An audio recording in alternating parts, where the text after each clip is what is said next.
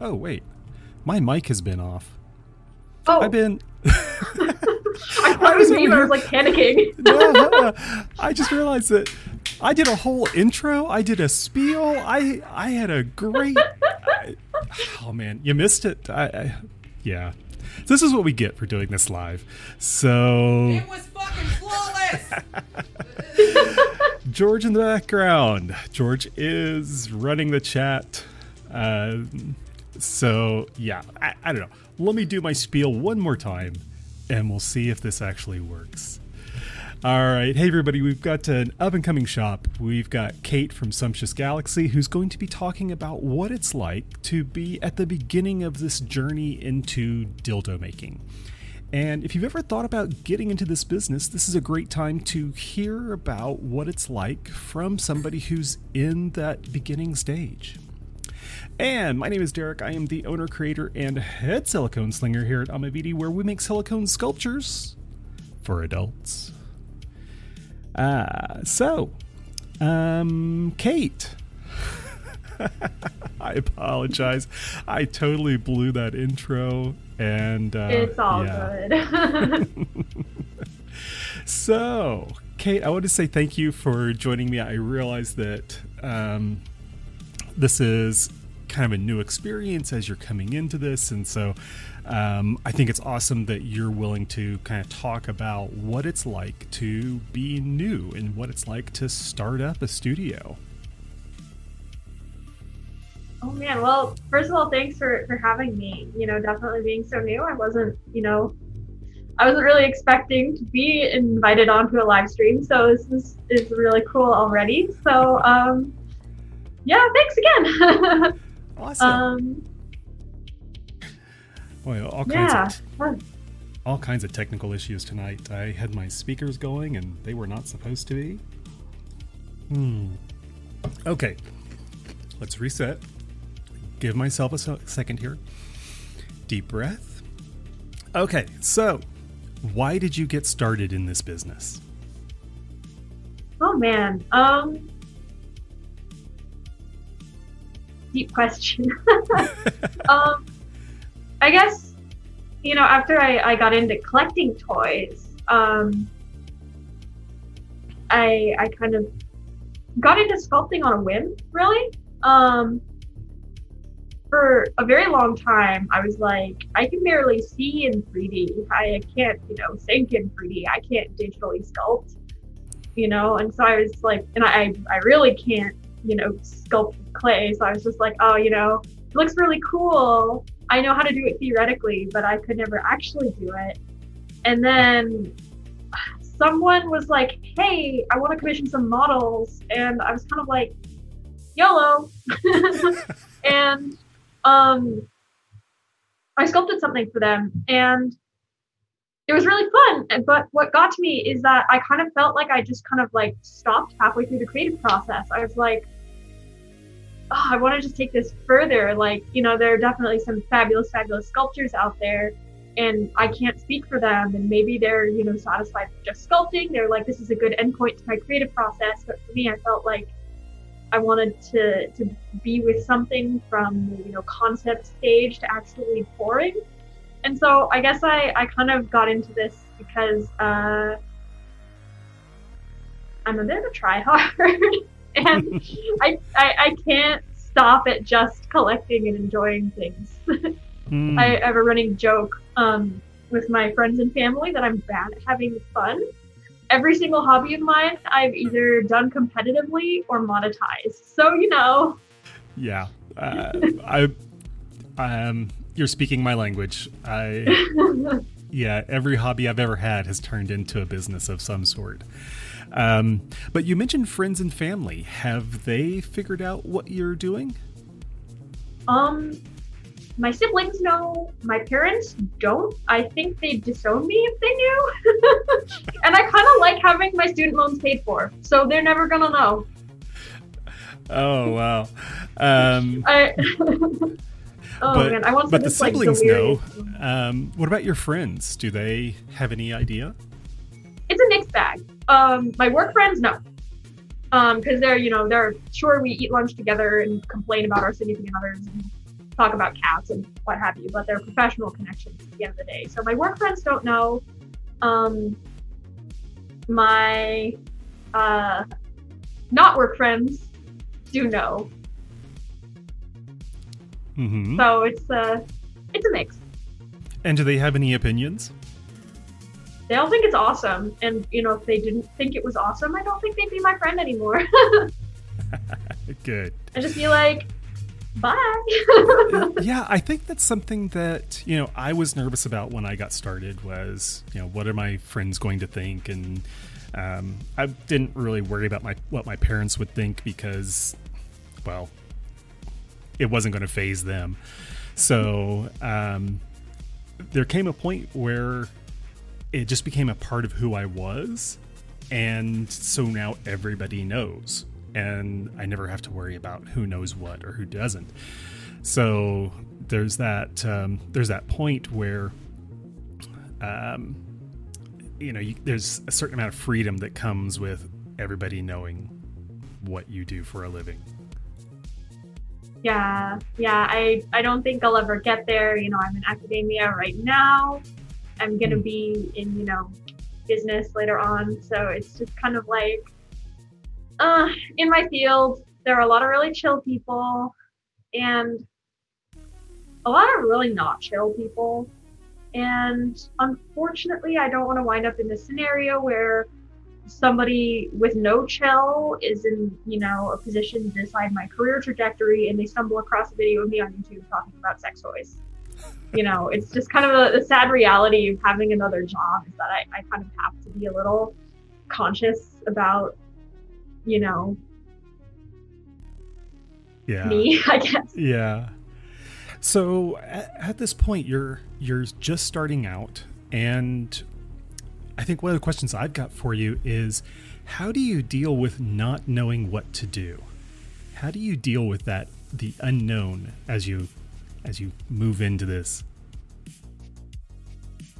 do a lot of research. Um, you know, there are a lot of great resources out there on the internet. There's a makers Discord, which I'm in, um, and you know, I'm I'm really fortunate to have, you know, all that information at my disposal. And also, like older, more established shops have been like really, really helpful and supportive. You know, I've, I've definitely like bounced questions off of them. I try not to be really annoying because I don't want to be that person who's like, spoon feed me everything I need to know, please.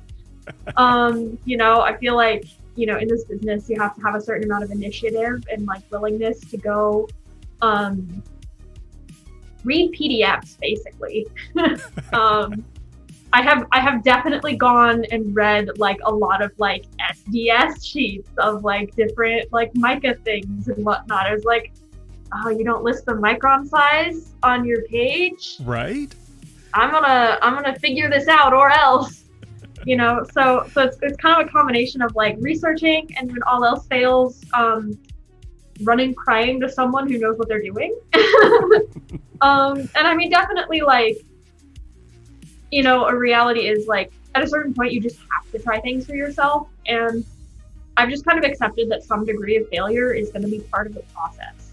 Um, because you know Mm. you can see a tutorial and you can have theoretical knowledge of something, but you know until you, you try it yourself and really get your you know hands-on experience you don't really know what you're getting into and so it's like i'll you know i've watched like mold making tutorials and being like oh they make it look so easy and then i'll go do it and i'll be like oh my god this mold is an abomination You mentioned failures and and things going wrong. How do you how do you deal with that? I mean, I know how I deal with it and you know, failure is just part of it for me, but what about what about you? Um, I think I'm I'm pretty lucky in that for my day job, I kind of have like a built-in like thick skin emotional buffer against failure because I'm in sciences and especially in biology, things will fail for no fault of your own, and it's just kind of part of the process. And you know, so I guess I've already kind of had to do that, you know, emotional work where you know you have to learn to accept that failure, you know, isn't you know indicative of your worth as a, a scientist, or you know, in the case of making dildos, a Don Smith. Right? Um, so I, I guess it's just kind of like I'm so used to failure that it doesn't faze me anymore, which probably really instill a lot of confidence in me as a maker, but it's the truth. Well, I think, you know, you uh, being in science and having a background in science, you've learned that a failure is a data point. It is not anything more than that. It's a point of knowledge that you now have that you can avoid or improve upon next time. So um, I think that has has I think you kind of touched on that a little bit, but I think just putting that out there is that failure is part of this. Um, a couple weeks ago, I had uh, Tibbs and Alex from Fantasy Grove on, and there was a question, and um, Tibbs was like, "If you're going to get into this business, you've got to be prepared to have a lot of failures."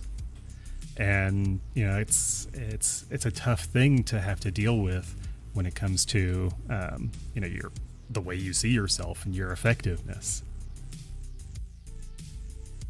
Yeah, yeah, for sure. It always it always stings a bit when you're you pull something and it's flopped. It's like oh, the something crushed me. Not like crushed like horribly, but I just like I was really upset about some mold flops the other day, partly because um I, I'll be honest, I don't like making molds. I want to pour the pretty things. Mold making is like a, a means to an end. And so it's like seeing these these glove molds that I put, you know, hours upon hours of work, like painstakingly making them in like DS10 with like as little Thivex as I could get away with, and they still flopped. I was like, "You're kidding me! I hate this." ah. So how did they flop? But, ah, air bubbles. Mm. Yeah, I. Oh man, so this was one, one of the might have been like the second or third design I ever did. Um, I was ambitious and I kind of really wanted to push the limit of what you could reasonably mold make, and it prints without supports. So in theory, it should be fine. In reality, uh, this thing is a bit of an air bubble magnet and requires a lot of TLC when mold making. So Mhm. it's that. But I'm stubborn and I'm going to make this thing work. Um, I'm nothing if not stubborn. it's like my redeeming quality. Right. Um, just to let everybody know, a glove mold is um, a type of mold that you can create that uses the it, it's you paint it on kind of like you're just painting a surface and then you peel that off and what you end up with is kind of like a glove you know if you had painted um, silicone on your hand and you pulled it off and that that negative is what you pour your silicone into the other option is block molds, um, where you know you create a form around your model and then pour your silicone around that. Um, they each have their place. Um, some people have a preference for one over the other, but um, it's just a style of of mold making. Now, um, as you have gotten to this point, have you done your first drop yet? I haven't. Um, I I wanted to do my first drop a long time ago, but uh, as what happens with the great many shops, life stuff got in the way. I had a huge exam for graduate school, and um, it's I'm just like not quite there yet. You know, I have I have some Okay. working molds. I I know I can pour things that won't give anybody like turbo yeast. So have there, you? there's that. Do you have any examples of what you've poured so far? I do. I actually have my first ever pour with me. This is my baby. It is very Oh. special to me. Um, I don't know if you can see it, but it's right here. Ugh. Right. My Zoom background is like it's not a person. It it doesn't deserve a place on camera. Let me put my hand behind it. Yeah. Gotcha. So this is this is the first uh, dildo I ever poured. Um, I was gonna play it safe, but I'm like, I'm gonna pour this in like white and pastels because everybody likes pastels, and also I knew that for sure I was going to keep my first ever pour, so I wanted to pour something that like fits my aesthetic and like I definitely love like pale colors and pastels and basically like if it looks like the marshmallows from Lucky Charms, I'm all over it. yeah. Um but yeah, I'm quite proud of it. I feel like it could have gone way worse for first pour. Yeah. Oh, uh, I bet I love you. yeah, we've got Sorry, folks I'm like reading the chat. the chat. okay. We've got Tibbs uh, from Fantasy Grove in the chat. We've got Micron. We've got Bat. Uh, Tibbs was on um, a couple of weeks ago. I've got Bat booked for um, a couple of weeks out from now. Um, so yeah, there's lots of folks in the chat, and uh, if you've got questions, drop them in the chat. George will wrangle those, and we will come back around to them in a bit. So, um, so what goals have you established for yourself in terms of where you wanted to be versus where you are and where you want to be? Oh man, so you know, I said I was like, I'm gonna launch in April. That was hubris. Um, I have now learned how long things take. So um, I can pretty confidently say early August, assuming that all the legal paperwork uh, doesn't take forever and a day. Um, I will pay extra money for it to not take forever and a day because uh, I just hate waiting that much. Um, but yeah, I guess you know, my goal is to, to launch with kind of like a, a quote unquote full lineup where I have like three models of dildos and some extras like um uh, like a grinder. I actually have the master for that one that I can show off. It oh. is plant inspired, so it's got kind of a little like leaf and flower design here. Yeah. Um and let's see, I have a, a cock ring design, and then I have um, I'm sorry, I'm just like throwing like here, look at all this plastic I have. um, I also sculpted like a vaginal plug because I know there's been a lot of interest um, in the like collector community for for more models of those, and I was like, oh, I can do that. Um, it's kind of the nice thing about being in the pre-startup phase is that I have a little bit of freedom to like shift things around. Um, because based on the market. Um, I'm, I'm not like locked in and committed to any sort of release schedule yet. Um, so that's that's kind of the nice thing about being in this little nebulous area where I'm still making stuff. It's like, oh, I want to shoehorn one more model into my launch. I can do that. and then I'm up at two in the morning making molds. But you know, mm-hmm. will I have initial? Oh, sorry, I like keep reading the chat. Oh, okay. I want to answer everything. yeah, that's Tibbs. He's asking, are you, if you're going to do multiple sizes with your initial lineup?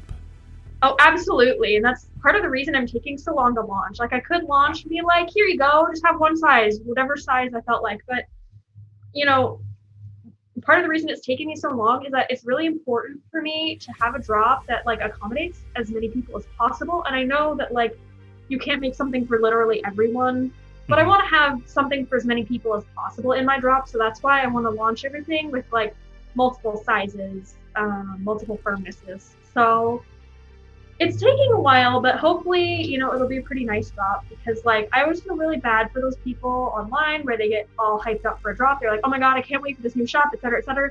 And then they look and they're like, oh, there's nothing for me. And I want to try to avoid that as much as possible. So, um, yeah. that's that's kind of my like philosophy there is, you know, that right. I don't want to get anybody like hyped up for a new shop only to be like, oh, they really don't cater to me. um, do you want to define what a vaginal plug is? Oh, that's a good idea. So, a vaginal plug is um, a plug like device that's specifically for vaginal insertion. So, it doesn't have a flared base, which makes it not anal safe. Do not put this in your butt if you want to avoid a trip to the emergency room. Um, the advantage of it not having a flared base, however, is that it leaves everything external exposed. So if you want to use a vibrator at the same time, it's a lot easier versus um, having to navigate around a, a, large base. And I like chunky bases as much as the next person. But, you know, sometimes they get in the way. yeah. Gotcha. Um, and did you say you had um, um, a grinder? Did you I have that? do have a grinder. Yep, I can show this Oh, again. one. So this is yeah, this one. It's Gotcha. I don't know. I guess I just I kind of just had an idea one day. I was like, oh, make one that looks like flowers. Um, I'm like girly to a fault, so if I can stick flowers on something, it's a good time. Ah, okay. Um, so you've kind of talked about what your goals are going into the drop in that first initial phase. Um, what about you know a year from now, or three years from now, or five years from now? Have you thought that far out? Uh, I don't really have a five year plan. Um, I, um, in, in all honesty, five years from now, I'm not even sure what I'll be doing for my, you know, day job. So, um, Okay. but you know, definitely like a year from now, I want to have a nice like steady cadence of drops. Um, you know, my goal is to is to have a drop like once a month, and um, I guess I just kind of want to become like a you know a reputable shop that people can recommend to their friends. Like if somebody says, you know, hey, you know, my friend is just getting into fantasy dildos. You know, I'd love it if someone was like, oh, there's this shop, Sumptuous Galaxy, you should check them out. So that's kind of what I want to be in a year. Um, I guess I have like a, a, a sort of like shoot for the moon type goal where um you know this is this is kind of like this would be a dream come true. And it's probably like not a glamorous dream come true but i want to get to the point where i can do wholesale. Mm, um just because you know i'm i'm really passionate about the indie toy scene and i really want to see it gain more recognition and you know be in more mainstream shops. So like the ultimate dream which like i'm you know i'm being realistic this probably isn't going to happen. And you know at least not to me you know part-time person making dildos in their guest room um, right.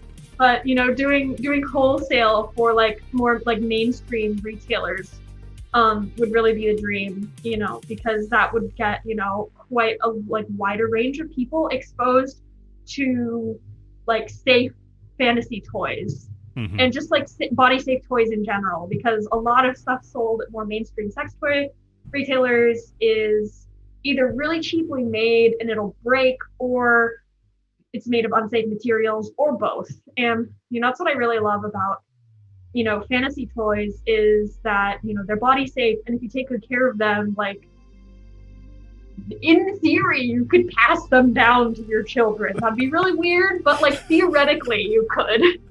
Yeah. Tibbs over here stealing my questions. This was one that I was just getting ready to ask, but uh, do you think this ever may become a full time job for you? Oh man, that's that's actually a really tough question. You know, I like it enough that it could be, but I also really, really, really love my day job. I'm, you know, I'm really passionate about biomedical research. I'm, I'm getting a PhD in it, and you don't get a PhD if you don't love something more than life itself. Yeah. Um, so you know, just just because I'm I'm so invested in my other job, I don't think that this would ever become you know like a full time job. I would never do this like. You know, I was about to say I'd never do this 40 hours a week, but I'm a little try hard, and there's a non-zero probability that there will be some weeks where I do 40 hours of normal work and then 40 hours of dildo work. I say normal as if this is abnormal. I just mean 40 hours of non-spicy work. yeah. Yeah. Um, it's something that can definitely take over your life, um, especially if it goes well. Um, the wholesale category is an interesting prospect because, um, as I understand it, retailers like repeatability. And so, do you think that that is something that you might struggle against? Or um, do you think that there's a way that you can create a niche for yourself that still allows you the freedom? Yeah, so I guess the way I see it is if I was if I had the production capacity to do wholesale, I would probably also have the capacity to have, you know, people to whom I would delegate that to. I would, you know, be like, here you go. Here's how to do this two color marble. And, you know, there definitely has to be some like design for manufacturability with wholesale. You know, I think that, you know, from the sculpting stage up, you have to sculpt something that's easy to trim and easy to post process um, after 3D printing. And, you know, then you have to design a pour style where you can repeat it to, you know, within, you know, a reasonable degree of if you look at the stock photo and look at any given product, you can be like, yeah, this is what I ordered. So, Right. you know, it's a sort of thing where it's like, if I were to go down that route, I would probably specifically design models and pour styles for that. Mm. Um, you know, just to, to ensure that, you know, people get what they pay for based on the stock image. Because I've been I've been stock photoed by a certain uh lizard yeah, right. That I, I I shall not name further, and it was it was pretty disappointing. So yeah, that's definitely like a, a consideration to have. Yeah, um, that that stock photo issue is is something that you know we want to be as consistent as we possibly can, but uh, sometimes reality gets in the way. Yeah. Um, so, uh, let's see. I have I had a question I wanted to get to. Somebody else stole one of your questions. Somebody stole one of my questions. Well, you have to let me know which one that was. Um, okay, so you have your website, and um, are you are you just running your website, or are you using Etsy, or what platform are you using? I'm using Shopify, and um, if anybody's tried to go to my website, I apologize. It's kind of still in password mode. Um, it's gonna go live like tonight, I promise. Um, but yeah, I just like again, I'm like so clinically anxious that I can't do anything without doing like a bucket load of research beforehand. Um, so um, I just kind of read about like how to how to do your own sales and whatnot, and I just heard so much about Etsy and their fees, and I was just like, nah, no, I don't want to do this. I want to deal with it. Hmm Um, so I, I'm just going with uh, Shopify from the get go. Gotcha. Okay, so Especially you're like lately, I've heard of like Etsy hacks, and that terrifies me. Yeah, I was reading about that this morning. Um, okay, so you're on Shopify. Um, one of the things that Etsy does, and I, I'm a bit, I'm a bit of an advocate for people to start out on Etsy, is that Etsy has um, a market built in. They have an audience. They have customers, and so it's a lot easier to get those first sales through Etsy. Um, so, what is your plan when it comes to marketing and how to get those first sales? Um, in all honesty, Twitter um, has been really great to me so far. Like, again, I'm pretty lucky in that like I built up a decent following as just a toy enthusiast first, and then I was like, hey yo, I'm a star shop, and a bunch of people just kind of jumped over and followed from there. So it's it's you know it's nice that I kind of have like built-in friends in the community.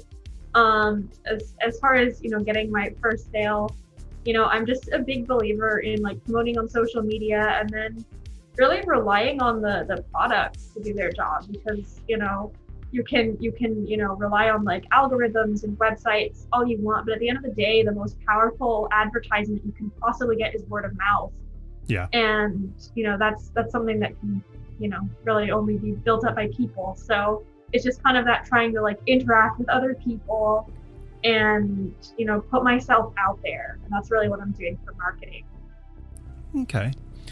Um, I noticed uh, Tame said hi, Tame on YouTube. Um, oh hi tame and um, Tame has stolen another one of my questions. Uh, so I'll just go exactly by uh, what Tame put here. What is your goal you wish to accomplish with your designs, and is there a niche that you're looking to fill or fantasy you're wanting to bring to life? So, I'm a big sci-fi nerd. Um, when I was younger, I used to decide whether or not to buy a book um, based on if there was a spaceship on the cover or not. And so um, I'm definitely not the only person in this niche, but I would say I fall into the category of space shops with too much lore. Okay. um, yeah, I, I do creative writing as a hobby. So, you know, when I was thinking of all these toy designs, you know, I, I started thinking like, well, what alien creature would have these parts?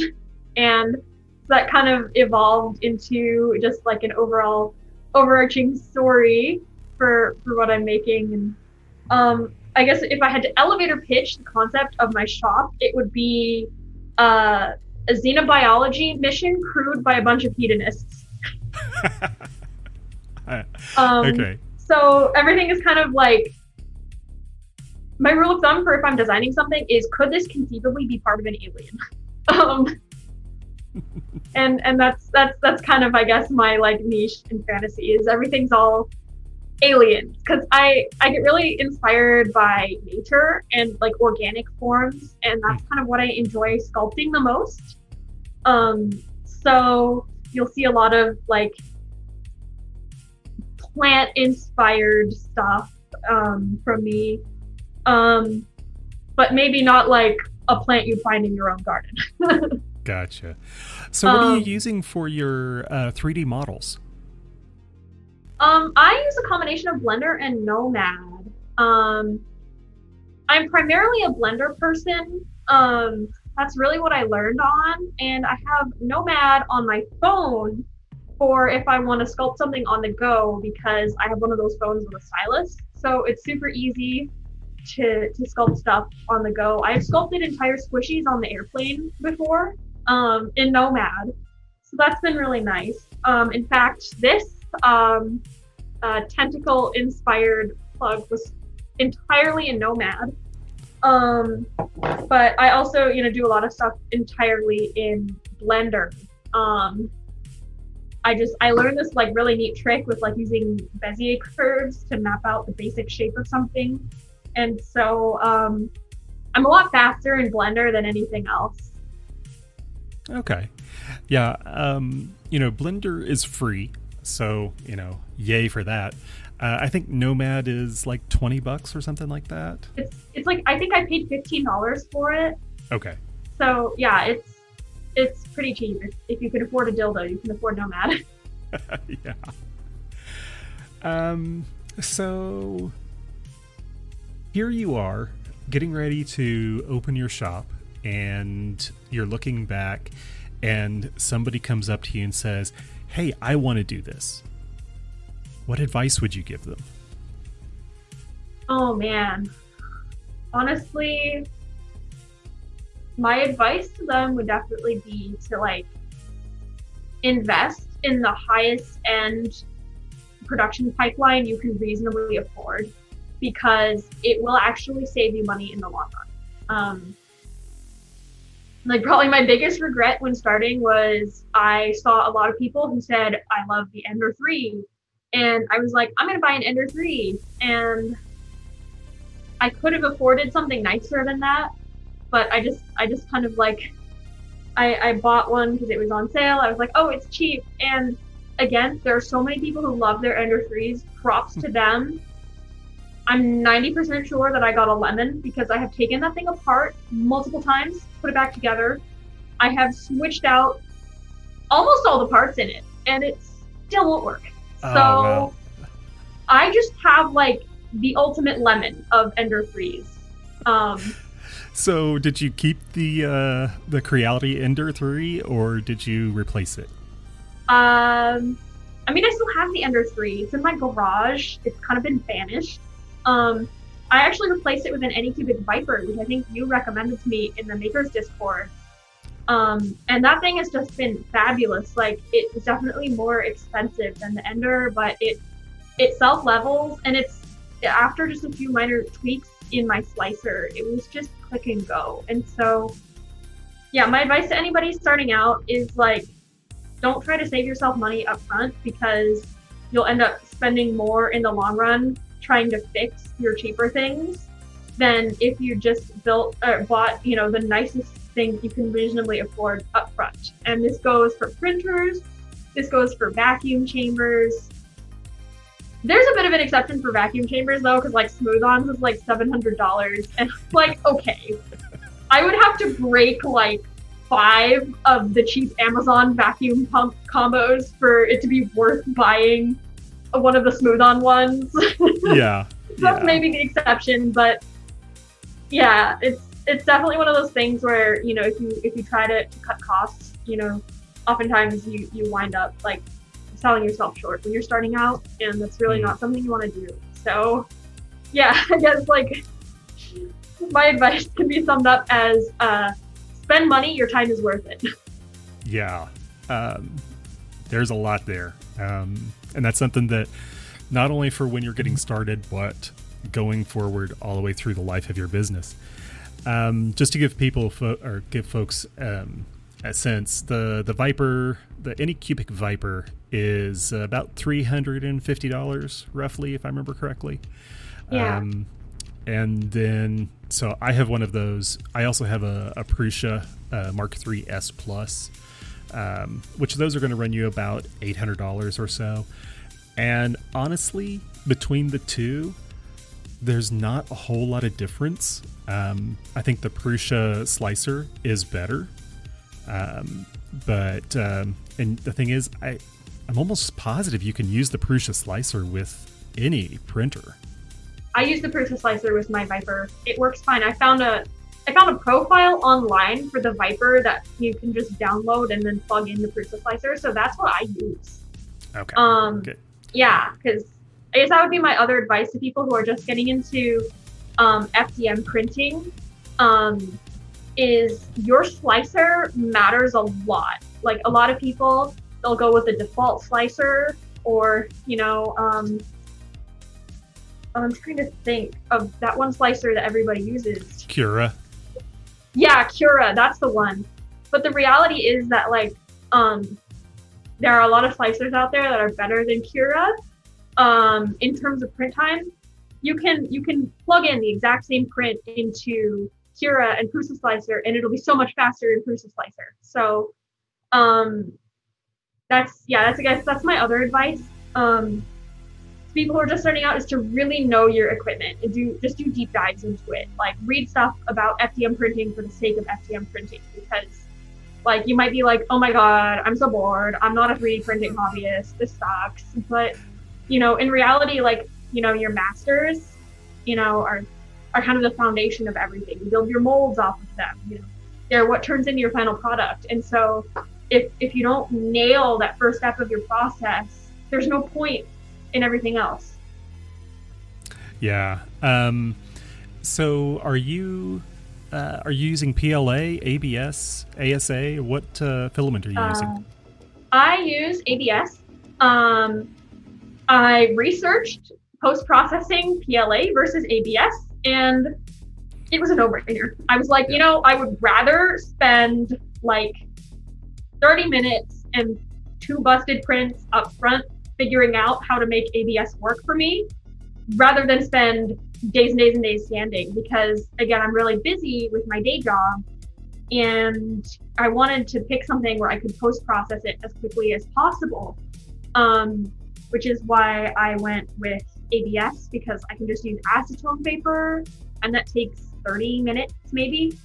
Yeah. Um, yeah, just if anybody out there is looking into um, starting up a shop or 3D printing in general, if you print with ABS, you must have an enclosure. ABS fumes are toxic. Yeah. Um, it's yeah. ABS. Not only is it toxic, but also it's very temperature It, sensitive. it warps if it's yeah. And yeah, you get uneven. Cu- yeah, you get uneven uh, cooling, and so parts of it will base will warp because, um, well, contraction, et cetera, et cetera, science stuff. Um, Yeah. But uh, one of the things that I have, I've kind of become a proponent of is ASA because it prints as easily and uh, as nicely as PLA, but it also can be vapor smoothed with acetone. Uh, so it's it's kind of been my little poster child that I have been trying to support as much as possible. Uh, oh, Worm Inside asking about ASA. Yeah.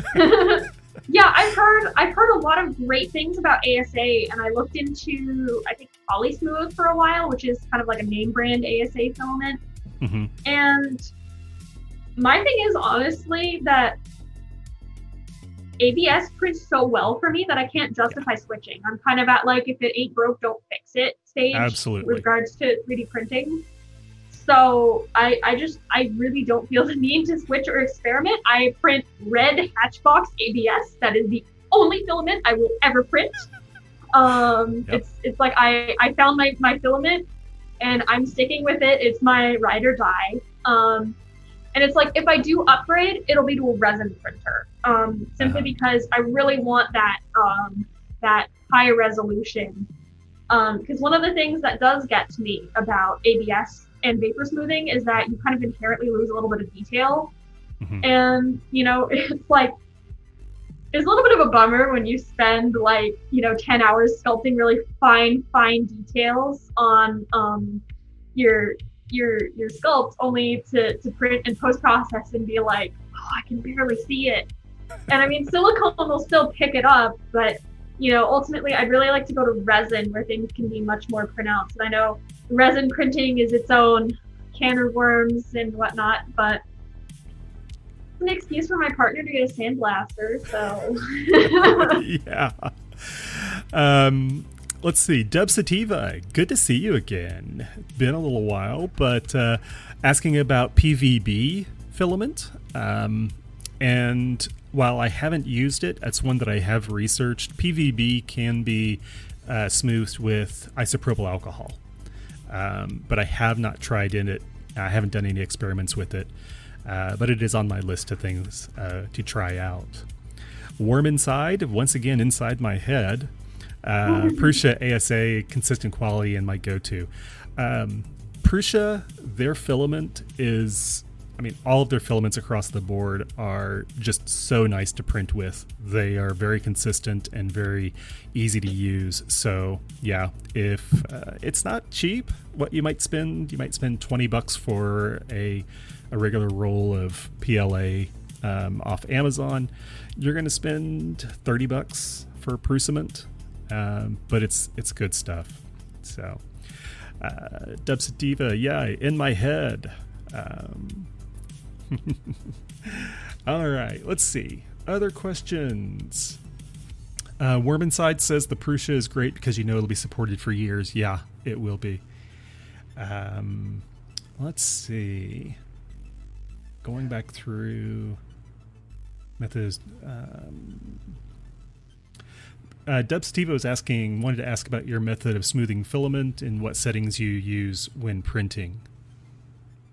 Oh man, so my settings are not going to hold true for everybody because each brand and even within the same brand, different colors print optimally at different settings. So you're gonna have to print yourself some test prints. Um, believe me, I have an armada of failed 3D benchies um, to figure out what works best for you. But I can say in general, I print with uh, a nozzle temp of 230. A bed temp, I think, is 110 for ABS.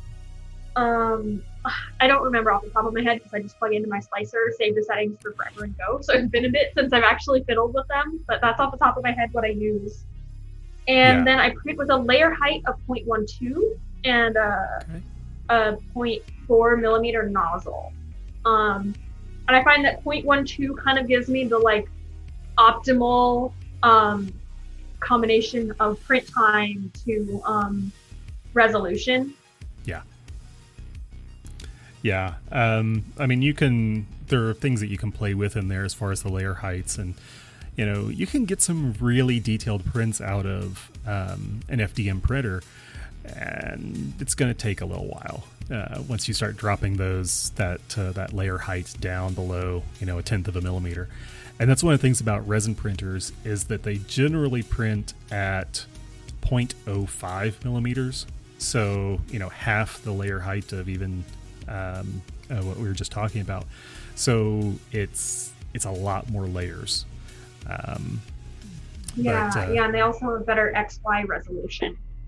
They do.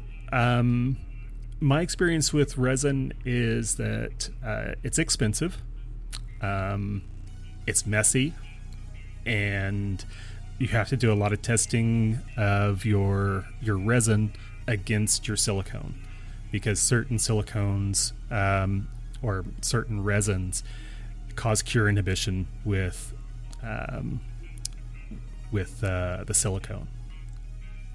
Yeah, yeah, this is definitely why I, I didn't jump into resin printing off the bat. Is that you know, FDM is is a little easier to get into, um, Mhm. but um, you know, ultimately, I'd like to be able to make masters that aren't disposable because the reality of working with ABS and vapor smoothing masters, and I don't know if there's any data on you know ASA or PVB masters, but I know just when you smooth a master, um, it causes the outside basically to melt together. And the result is that the outside and the inside kind of have like a different amount of tension on them. And this inevitably results in stress fractures.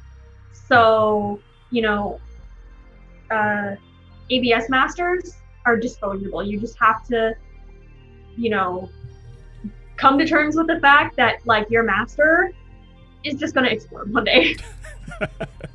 um, which is which is kind of why I'd like to work with with resin. And I mean, I, I could go the route of like having an ABS master and getting that to where I'm like perfectly happy and make a mold and cast a resin master in it, but again, part of it is is due to the, the amount of detail that I like to sculpt. I would really rather go with resin from the get go, um, just because I've I've seen people's resin prints and they've just been um, you know phenomenal in terms of the detail and texture, and that's like really what I am aspiring to get out of my prints. Yeah. So that that's kind of fueling my decision is more the the end result rather than the process. Mm-hmm. Yeah. Um, don't get married to the process. Um, is is one of is a piece of advice that I would give folks is that you should be thinking about how your process can change and still get you the result that you need. Uh, Dub Sativa is asking, uh, will printing in high quality instead of standard quality l- result in less post processing in PLA? Oh man, I only work with PLA for mold shells, so I am not the person to answer that. Um, I kind of have like a general idea of how you post process PLA, and so my initial inclination would be like probably a little less post, but like you still have to sand your entire model. So Yeah. Um, no matter what layer height you use with FDM, you're going to have to do some post processing. Um, and even with resin, um, you eh, theoretically you might be able to just take one directly out of the printer and and mold from it, but um, it's something that you just kind of have to have to do. You have to accept that it's part of the process, and you better learn to love it because you're going to be doing it for a while. that's why I want to get a sandblaster. Um. Okay. Let's see. Mm-mm-mm. When that first sale comes in, what's that going to mean to you? Oh, man, that's gonna mean a lot. Um, oh man. You know, I guess I can finally be like, I feel like I belong now. Is definitely like a lot of like imposter syndrome being on here. Is like, oh man, like Fantasy Grove and Dark Path has been on, and now like Shop Dad's gonna be on next week, and then there's like me. I'm just a baby. right And but so, so, you've got yeah. that first you've got that first sale coming in and you know is that justification does that is uh, what does that mean to you I guess I guess it'll definitely make me feel a little more like legitimate. Like, oh, okay, I sold something to somebody who, you know, doesn't know me IRL. I I I've done it. I made it. like that's um yeah, that's that's kind of what it'll mean for sure. Is is you know I'll you know feel like Yeah. You know, um, like- it'll, it'll definitely make it feel like everything is has been worth it because starting a shop is not easy. I've definitely cried in my workshop. Um, um, you know, so it's very much an exercise in delayed gratification. So, um, yeah, no, when I when I have my first drop, immediately afterward, I'm gonna go probably get like Korean barbecue and boba and celebrate. Even if only two people buy anything, I'll be like, I don't care. I have product online now. I'm I'm gonna celebrate. Yeah, I mean, there's a certain vindication to it that, you know, you've done all this work and it wasn't a complete waste of time. And people are willing to give you money for the art that you're creating. Because I do consider it to be art. People can argue that, whatever. Um, you'll never change my mind. Um, you mentioned imposter syndrome. Um, is that something that you struggle with? Um, it's actually really funny. I've never really dealt with it much in my day job, even though like it's, it's a big part of like discourse amongst graduate students. And so I'm just sitting here like, oh crap, I slept through all the lectures about how to deal with this. And so now I'm sitting here, you know, just like feeling like, oh my god, I'm such a fraud. I'm, you know, oh my god, I'm just making dildos in my guest room, and all these these big shops are you know, they have their own like custom built workshops and fancy stainless steel sinks. And meanwhile, I just got mold release all over my guest bathroom, like that sort of thing. So Uh-huh. it's it's kind of like it's kind of hard, I guess, because like there are so many like really well established shops that you know it's kind of impossible to not compare yourself and your your situation, your process to them, and you know, it, it gets really hard sometimes to remind you that, you know, everybody starts somewhere and, you know, probably multiple people started out pouring dildos in their guest room. um, So um, it's definitely, definitely an ongoing process dealing with the imposter syndrome, you know. I'd like to be all like sunshine and rainbows and everything would be okay. But, you know, sometimes the reality of making art, especially when you haven't sold anything, is that like putting something out into the world is risky and vulnerable, you know, Yeah. because you don't know how something is going to be received. And, you know, I always come from the state of mind where art is a dialogue. You don't put art out into the world for it to go unnoticed, right? You know, ultimately, you, you want to, you know, reach someone. You want to make something, you know, someone, you want to make someone's life better with the things that you, you produce. So, um, you know, it's definitely, you know, right now a lot of uncertainty you know, going in there like, oh my gosh, you know, am I really going to be able to do this, et cetera, et cetera. So, um, how am I dealing with the imposter syndrome? TLDR, it's a process. Um, in the chat, we've got uh, George, who has has said, uh, "Watching an artist or maker start to bloom is an amazing thing to see." oh, And Bat follows up with, "I wish to hold Kate's hands while you're doing amazing. I believe in you." So freaking awesome. And everybody's been really sweet and supportive, and I'm really Yeah. thankful for that. Yeah. Now, Bat had another question, which was uh, Do you have any inspirations or role models when you first started your shop? Oh man. Um there are definitely a lot of people that I look up to for different things. Like um I really admire like Tiberius and Fantasy Grow for his amazing, amazing hand painting. Um, you know, I really like um uh Phoenix Flame Creations. I think that Rekka's sculpts are absolutely amazing. Um and um oh gosh i could just list like every shop and find something to admire about them honestly like um you know i think linda from paladin pleasure sculptors comes up with really amazing pours. The things she does with super soft silicone just blow my mind. Um and you know then you know not even in terms of full-blown shops but you know like sculptors like frost and venus you know i definitely look up to their work when sculpting. So um this is my way of saying like I really just look up to everyone and admire them and I, I want to you know produce work that's on par with theirs like my policy has always been if I wouldn't put this on my nightstand next to the things I own, I shouldn't produce it. Mhm. Um, which is maybe a very high standard to be holding myself to, considering that a lot of these people have been in the game for like two, three, I think in the case of Kudu like seven years. Mhm. But you know, the reality of entering a more saturated market is that consumers have a higher standard when shopping around.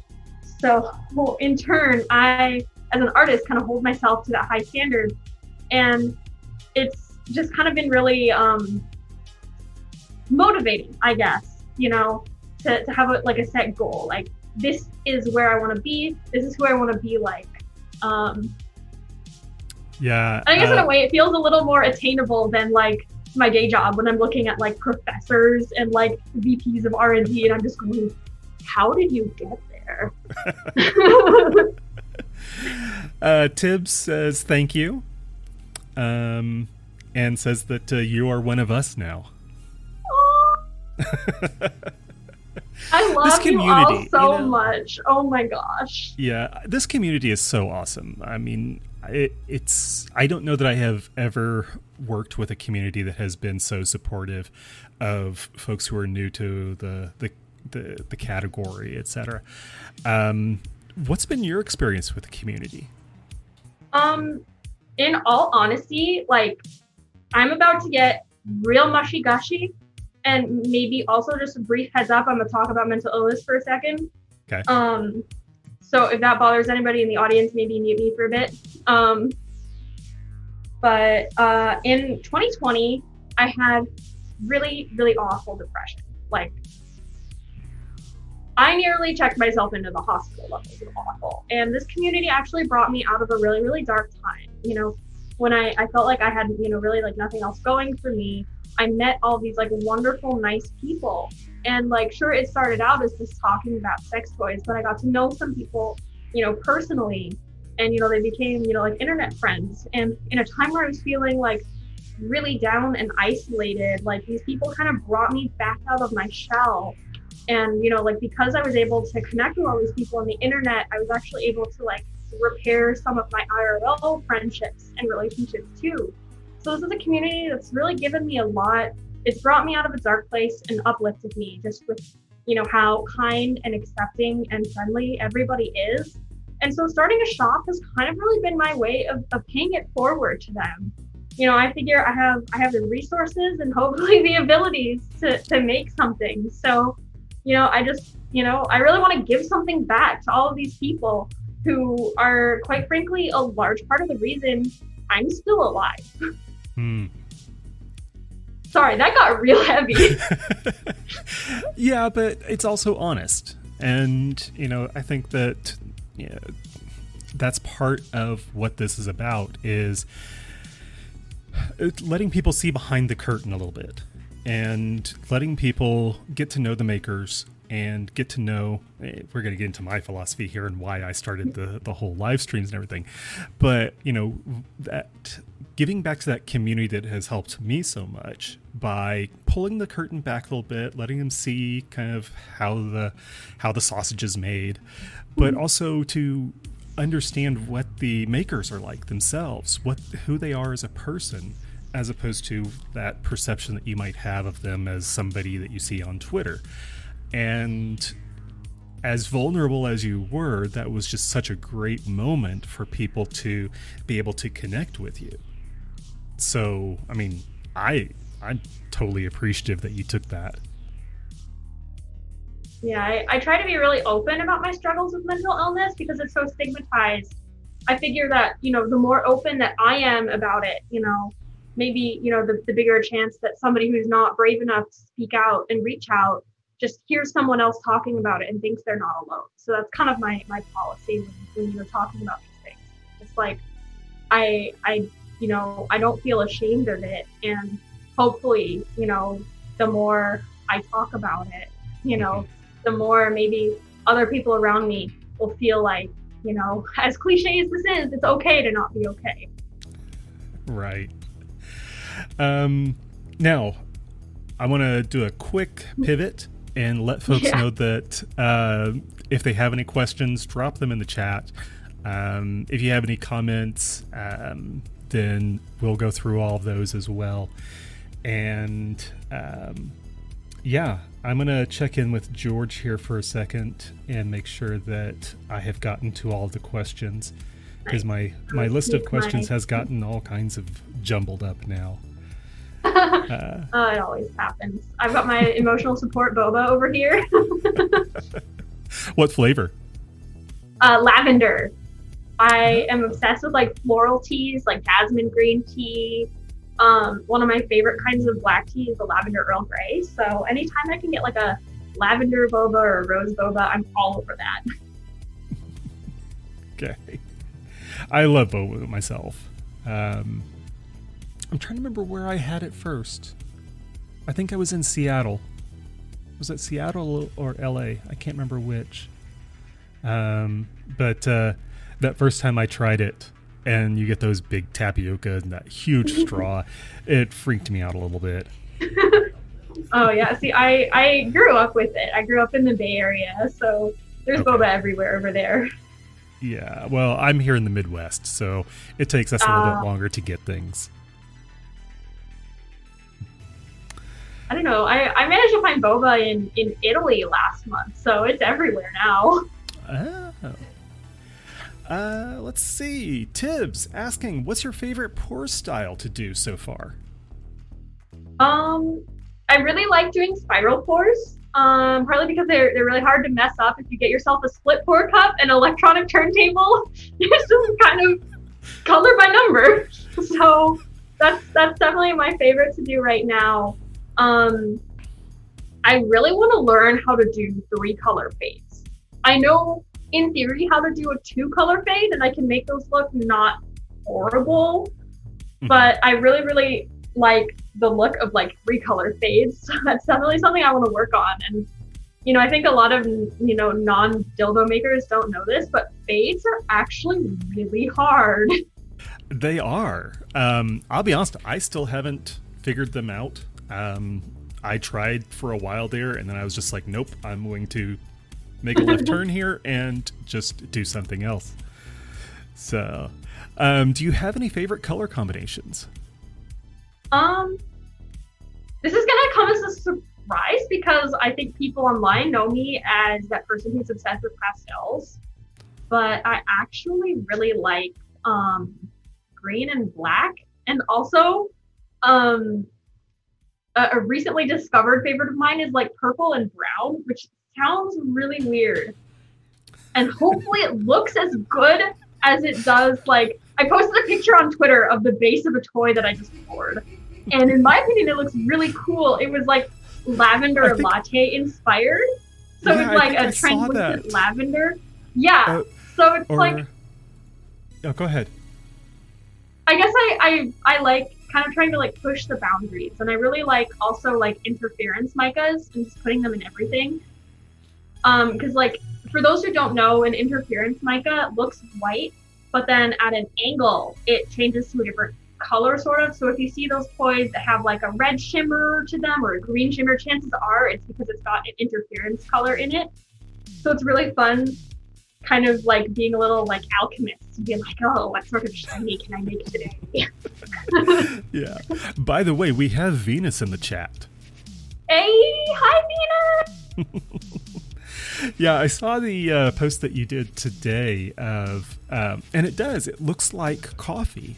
Um, Yeah, yeah. I was like, I was like, I want to go with like lavender latte. yeah, But hopefully, it looks really cool. yeah. Um, let's see. I guess this is Venus. Yeah, this is Venus asking if this hasn't been answered. What's your favorite shop model that you've designed? oh man. Um, see. That's a really tough one. I have. Actually, don't have it. I don't have like a model on me to show right now because all of my masters are either broken, ripped, or sitting in molds or um, whatnot. But it is, um, it's Nectoherba, so it's the one with the wavies going up the sides.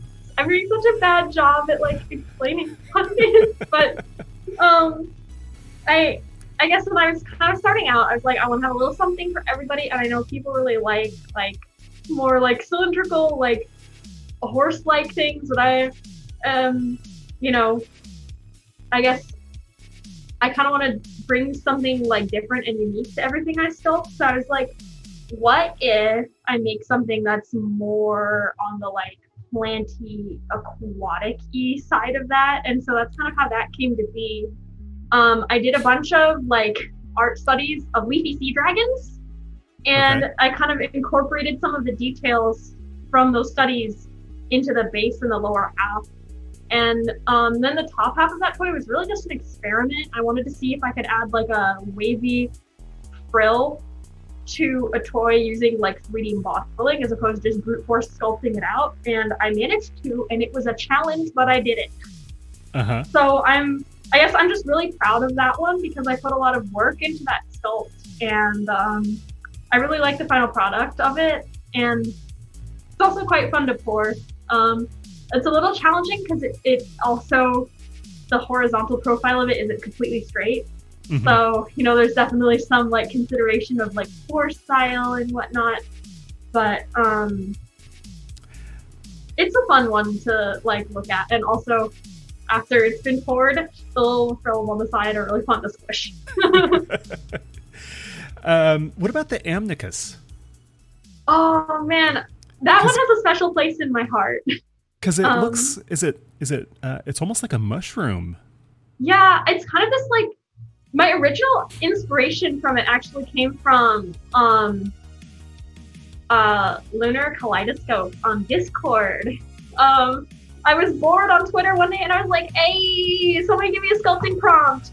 it was really funny. At first she was like, me! No wait, actually I, I meant you know not me, but I'll give you the prompt. And so her prompt was Poseidon. And so I sat down, I kind of drew up some aquatic things, and so that's kind of how I came up with a base. If I wanted it to look like a water splash.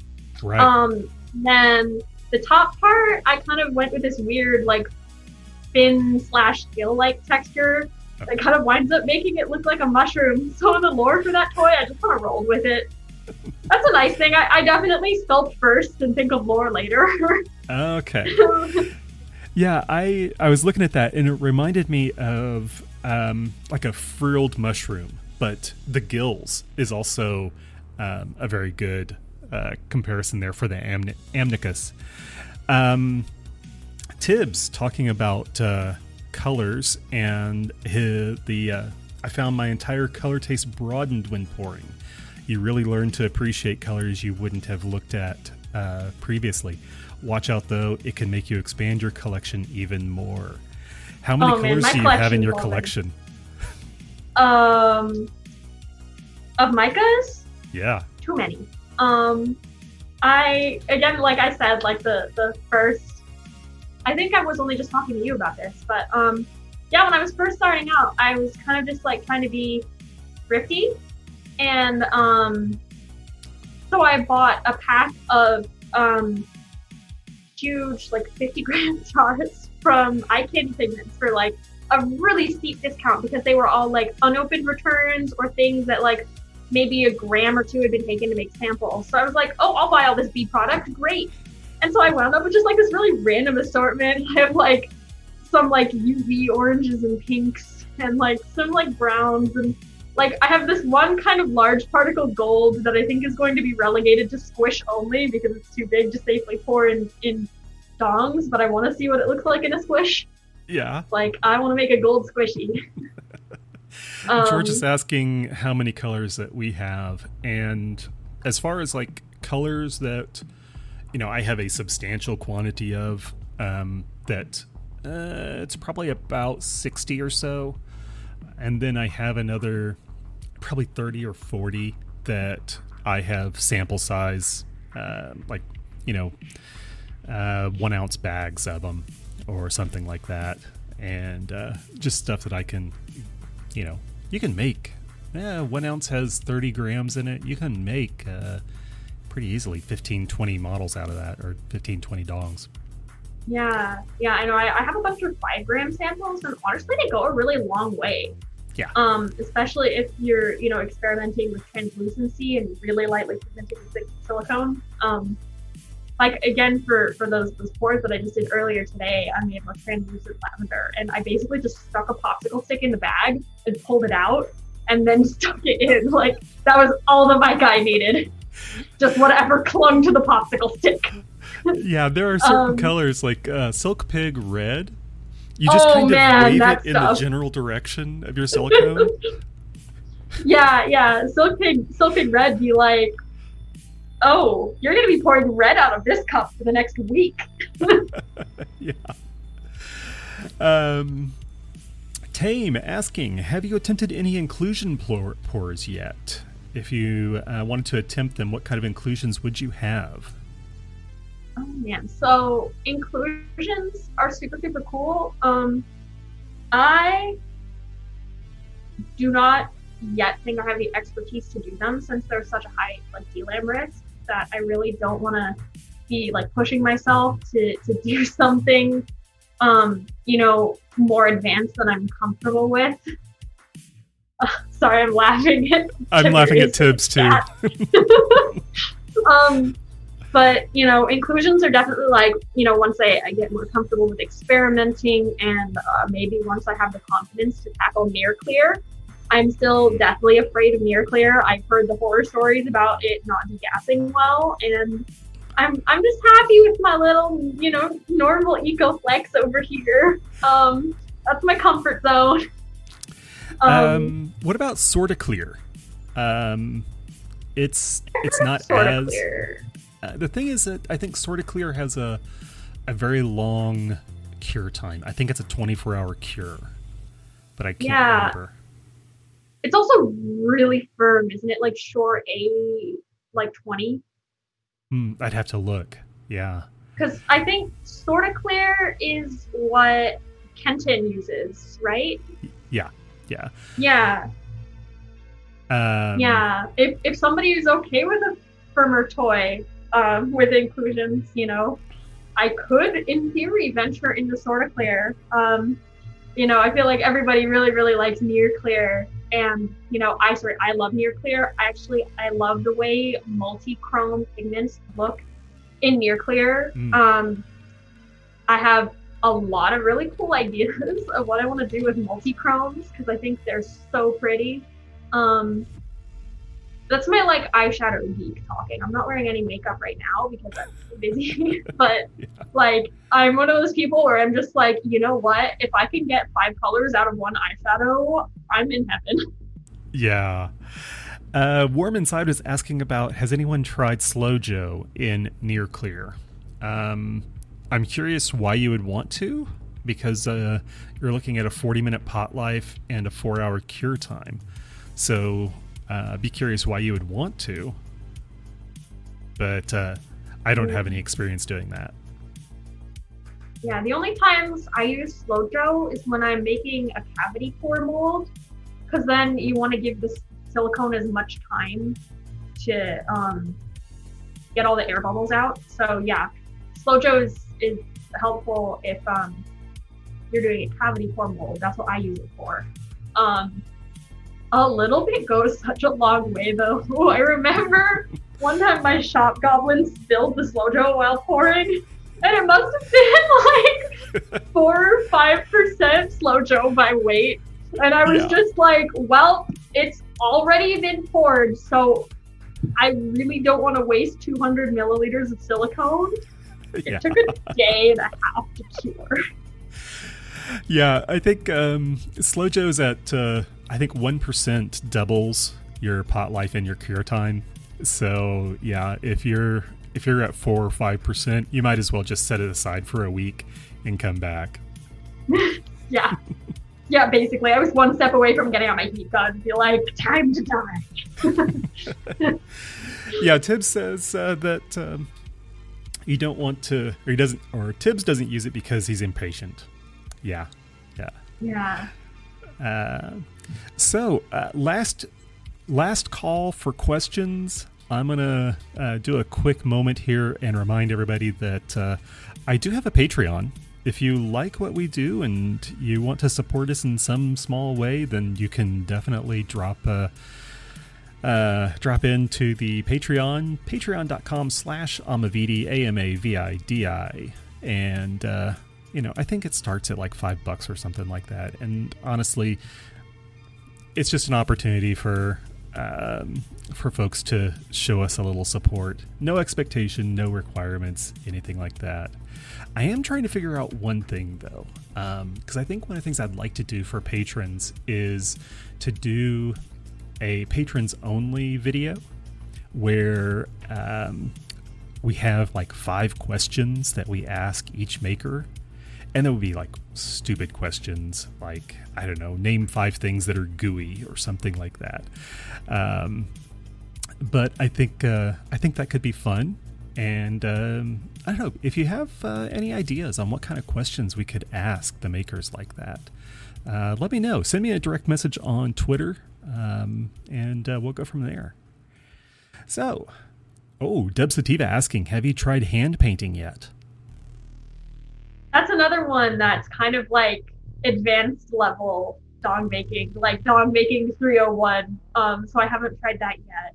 In theory, I could. I have some cheap dollar store paintbrushes. I have some Dyvex, but um, you know, I'd like to get it to the point where I have a really low flop rate with, you know, easy pours before I get into stuff like hand painting and inclusions. Just because I care about you guys and I want to sell my best work possible. Yeah. Uh, Tibbs asking about uh, your models and characters, and I'm going to rephrase it a little bit. When you're working on your models, um, do you have any lore that goes with them or characters?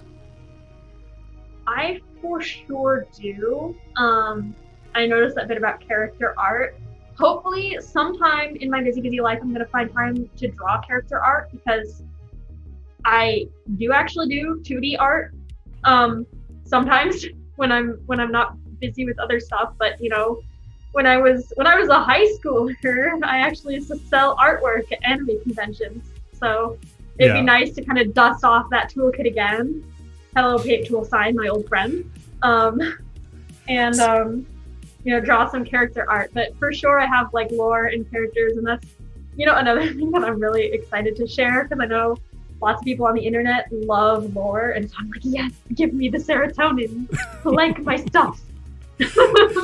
Okay, so question is delegation. How do you handle delegation? Um, Because that sounds like you don't- don't handle it very well. I, I don't at all. Um, I'm in reality, I'm a one man band. Like I have a, a shop goblin, but he is very busy with a high stress, long hours job of his own. So uh, my shop goblin is um, he's mostly just printer wrangler and expert vapor smoother, and I handle everything else. Um, like Kenton, I wear many many hats, except uh, I'm not quite as good at balancing them all on my head as he is. Okay. Uh, Bunny Rabbit over on YouTube asks Are there colors that you consider canon to the toy designs that you make, or do you prefer not to assign any colors to them? You know, I actually kind of like to leave it up to my imagination and just kind of make whatever I'm feeling in the moment. So I guess I don't really have any like canon colors. And that's kind of the advantage of not doing made to orders and really just only doing drops is that I can just kind of make one offs of whatever the heck I feel like and um just you know you you get you guys get what I feel like making. Um which fortunately for you is a wider variety of stuff than just pastels actually. Um it's it's funny. I actually find darker colors more fun to pour than pastels just because there's more contrast there but Yeah, that's i like that's collecting pastels. Right, and yeah, that's that's my aesthetic is that darker color, you know, going into the the dark purples and the greens and the reds and um, uh, the thing is that I would love to do pastels, but I just can't figure out. I, my brain just doesn't pastel. It just doesn't do that. so, uh, Bunny Rabbit says, "Love your designs on Twitter." By the way, Oh, thank you, Bunny Rabbit. You're so sweet. I love all of you. And do I ever sleep? Rarely. All right. Well, uh, George, have I missed any questions? Is there anything I need to get back to? Hmm. Very last one in my list.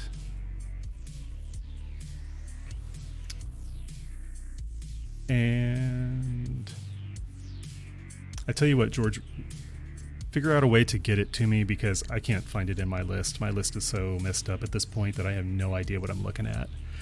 um, but I will remind everybody that we uh, do this every Sunday at 7 o'clock Central Time. Uh, next Sunday, we've got uh, Shop Dad coming on. Yeah, Shop Dad is going to be on July 17th. We've got Silk Arts on July 24th, Chillo Fantasy on July 31st. And then when we get into August, we're going to be getting into the collectors. So we'll have folks who, um, oh geez, I one of them, actually one of them's in the chat. We've got Bat. Bat is going to be uh, one of our guests as a collector, um, and these are folks that have hundreds of pieces. So yeah. Ah, there's my question. Is your life today what you expected it to be when you started? Man. Um I'm gonna go with no, but in a good way. You know, when I started, I definitely expected that, you know, I'd be doing drops by now. But, you know, the reality is I'm not. I'm still kind of in the behind the scenes making stuff and I'm at least in like the the almost there stage of, of getting ready to drop. But you know, in a way I'm kind of thankful that I took the time to work on things more slowly and not rush because I think overall it's going to get um you know, a better end result and a better product. So, yeah, Good. not quite what I imagined, but it's still fantastic. Good. Uh, Venus asking, uh, will you consider interviewing freelance designers sometime? Wink, wink.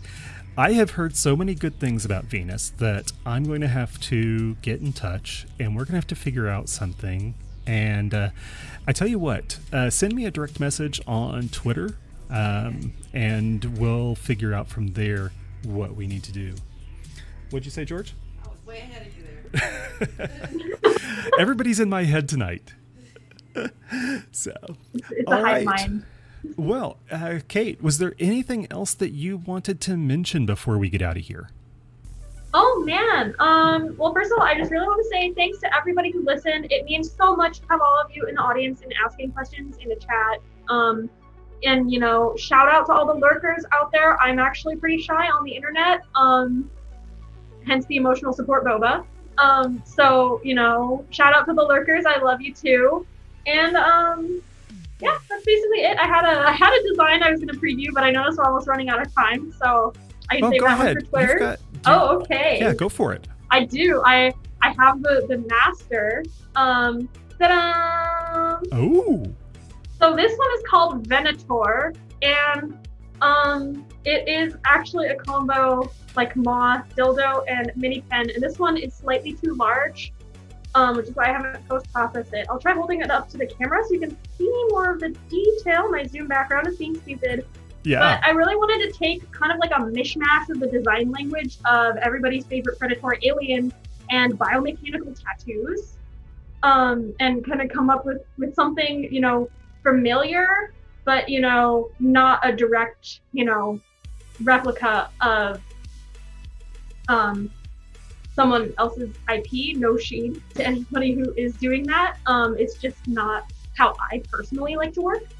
Um, so yeah, everybody likes Moz. Everybody likes aliens with big chompers, and I really wanted to get into making something like a mini pen, and so I figured why not make a dong with a mini pin on the end. So this is probably not going to be in my first drop, but in my second, um, just because it's going to require a little bit more fine tuning and R and D, especially with the mold. I'm Define- dreading making the mold for this. Gotcha. And define mini pin. So a mini penetrable is um, for like um, uh, like FTM individuals, people with clitorises. So it is not meant to fit an average size penis. It's meant to fit smaller things. And Gotcha. I'm a cis woman. I still enjoy them. Um, and, you know, I, I know a lot of, of FTM individuals really, really like them as well. And so this is kind of part of my mission to, to you know, make things cater to as many people as possible. That, you know, I, I want to make stuff for everyone's stuff. yeah. Well, there is so much love in the chat tonight. Um, I mean, Venus is over here. This is so awesome to hear from you. Best of luck to you for your business and whatever else you decide to pursue. And when you pulled out that uh, that master, uh, there were oohs and ahs all around. Oh, I'm so glad you guys like it. I was like, I, I don't have like a big like drop announcement or big reveal or anything, but I at least wanted to have like some little present for all of you guys for tuning in. So so uh, that's your little sneaky peek. Yay! All right. Well, Kate, thank you so much for joining me. And uh, you, if you'll hang around for a few minutes here, we'll uh, we'll wrap things up. But um, I want to remind everybody we do this every Sunday night at seven o'clock Central Time, and uh, we'll see you next week. And say goodbye, everybody. Bye. Bye. Shop's going live. All right. And with that, we are done. Uh, we've got uh, Shop Dad coming in next week, and uh, we'll see you then. Thanks, everybody. Bye.